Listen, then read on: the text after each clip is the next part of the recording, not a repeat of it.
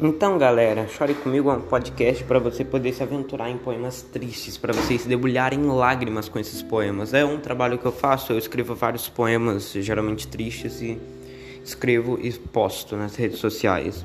Então, é isso aí mesmo que vocês precisam saber. Não é nada épico, não é nada demais, mas é algo bom. Então, continuem aqui.